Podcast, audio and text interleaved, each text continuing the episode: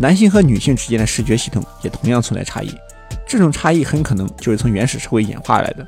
负责外出打猎的男性可能好几天、好几周都待在野外，所以男性的夜视能力就越来越厉害，而且野生动物跑得很快，什么野猪、野兔，你眼神还得好使，这就让男性视觉系统跟踪动态目标也比较擅长。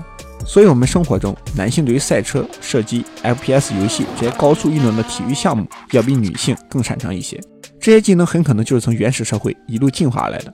男性负责外出打猎，女性则需要哺育孩子、照顾老人，只能做一些简单的采集类的活。不过，什么东西能吃，什么东西不能吃，首先就是要从颜色来分辨。所以，女性对颜色就天生的敏感。以前为了生活用颜色分辨果实，哪个熟了，哪个有毒。现在分辨口红色号，哪个好看，哪个更适合自己。在这种大环境下，男性对于夜视能力、动态目标捕捉能力需求很大，逐渐对颜色越来越不敏感。所以慢慢演化之后，很多男性的色觉细胞慢慢缺失，色盲的概率也要远远大于女性。而女性不仅色盲概率低，有些甚至能看到的颜色也要更多，更容易出现拥有四色视觉的人。正常我们能看到的是三原色，但是他们眼里是四原色。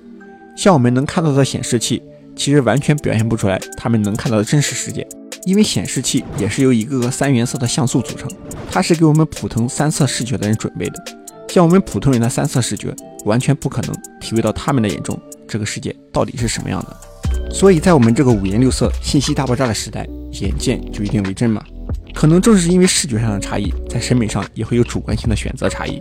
在很多领域，大家的审美和喜好貌似都会被所谓的时代潮流往趋同的方向引导。那有没有人愿意冒险一试，打破常规，努力让更多的人实现格调明显、个性时尚的视觉体系呢？来看这些奇奇怪怪的眼睛，看似奇怪，其实都是一种性格的释放。这是隐尼手的 U E 系列的代表符号。这些符号在我看来，代表着有喜欢被看见、张扬独立个性的非寻常，有从质疑出发，一直寻找宝藏的眼见为实，有保持初心、找准定位的黑白分明。有渴望不同风格、不同领域的多视觉群体，用眼睛去发现这个时代里的不同。时尚可以是墨守成规，当然也可以打破常规。这些非黑即白的眼睛所倡导的就是不趋同的审美观念，个人独有的审美体系。这就是我们在时尚元素中自由探索的过程，无分年龄、性别，只要有自信，这就是一种时尚的态度。